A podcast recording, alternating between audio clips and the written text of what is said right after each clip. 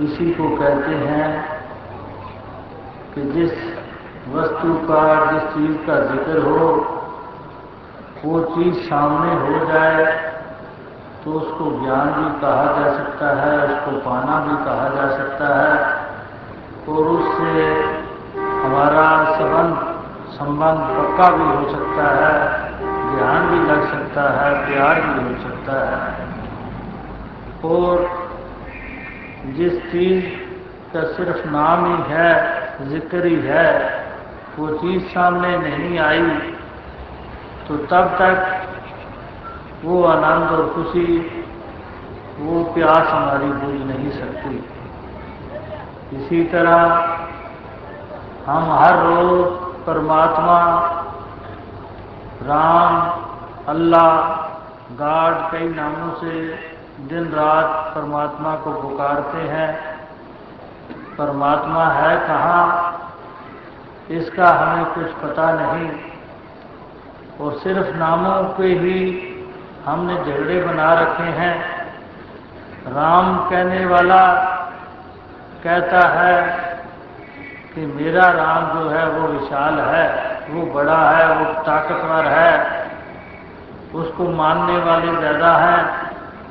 अल्लाह वाला कहता है कि अल्लाह जो है वो बड़ा है और अल्लाह जो है वो राम से किसी तरह से कम नहीं, राम का हर वक्त हर वक्त हावी रहता है और हर वक्त यही ऐसे आवाज़ हम सुनते रहते हैं कोई कुछ बोली बोलने वाला, वो कहता है, फलां जो है, वो काफर है। दूसरा कहता है, फलां जो है, वो पापी है।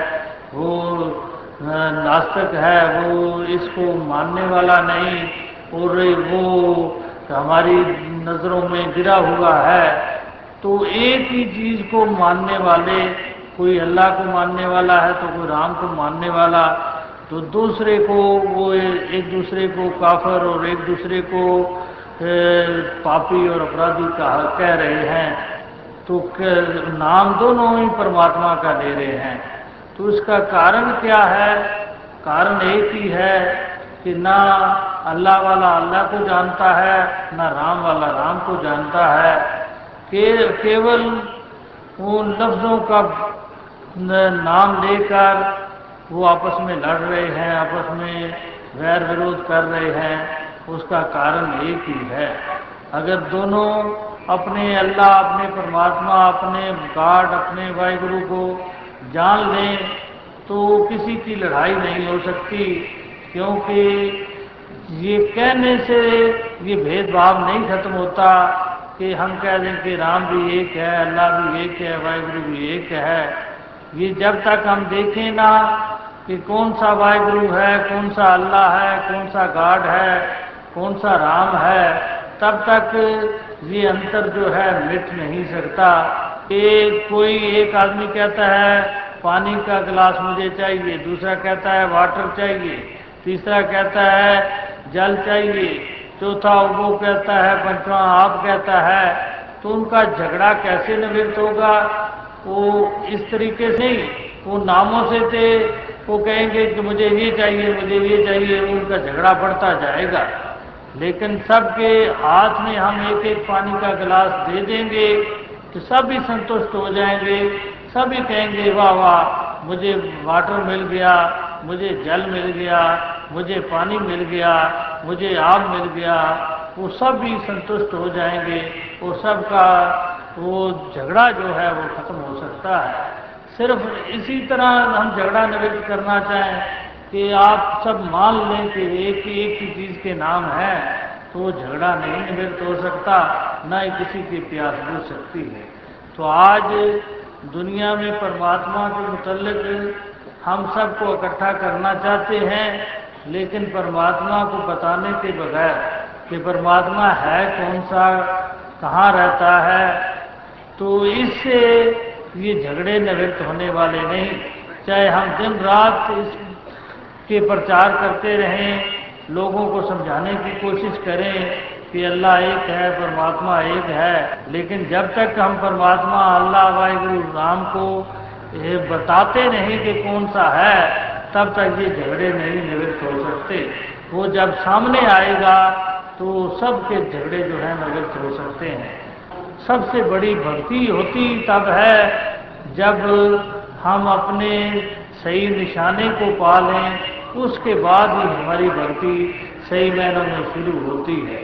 जब तक निशाना नहीं मिलता, तब तक हम जो कुछ भी कर रहे होते हैं, वो ऐसे ही रिवाजन या दुनिया को खुश करने के लिए तो हो सकता है, लेकिन उससे हमारा कुछ बनने वाला नहीं।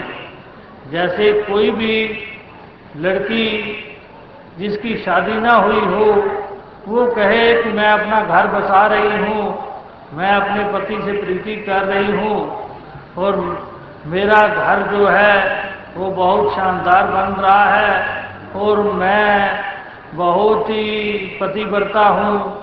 सभी बातें वो अपने मुँह से कहना शुरू कर दे तो वो उसकी कोई भी बात मानी नहीं जाएगी। उससे कोई भी सवाल करेगा ये सब तू जो बातें कह रही है तो जिस, जो कौन सा तेरा पति है, जिससे तू पतिव्रता बन गई है, जिससे तेरा घर बस गया है, जिससे तेरा प्यार पड़ गया है, जिससे तेरा ध्यान जुड़ गया है, और जिससे तेरा सब दुनिया का ये जीवन चल रहा है तो वो नहीं बता सकेगी तो उसकी सारी बातें जो हैं वो फर्जी होंगी, वो झूठ मानी जाएँगी, वो बनावट बांधी जाएगी।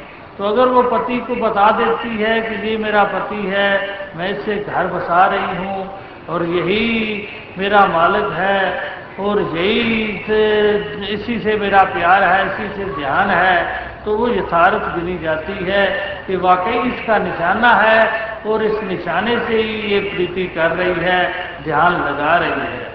इसी तरह अगर हमारी आत्मा परमात्मा को जान लेती है तो जानने के बाद इसकी भक्ति में पड़ती है। तो फिर इस परमात्मा की सेवा की हुई, दान किया हुआ भी परवान है।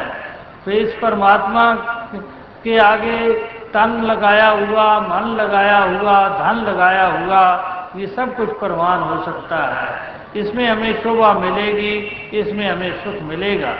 लेकिन अगर हमें पता ही नहीं कि परमात्मा कौन सा है तो हम ऐसे ही बगैर सोचे समझे अपनी तन की सेवा कर रहे हैं धन की सेवा कर रहे हैं मन की से मन लगा रहे हैं। तो ऐसे मन लगाने से धन लगाने से और तन, तन लगाने से कुछ नहीं बनेगा। वो ही बन सकता है जब हम सब सही तरीके से इस परमात्मा को जानकर फिर इसके अर्पण कर दें।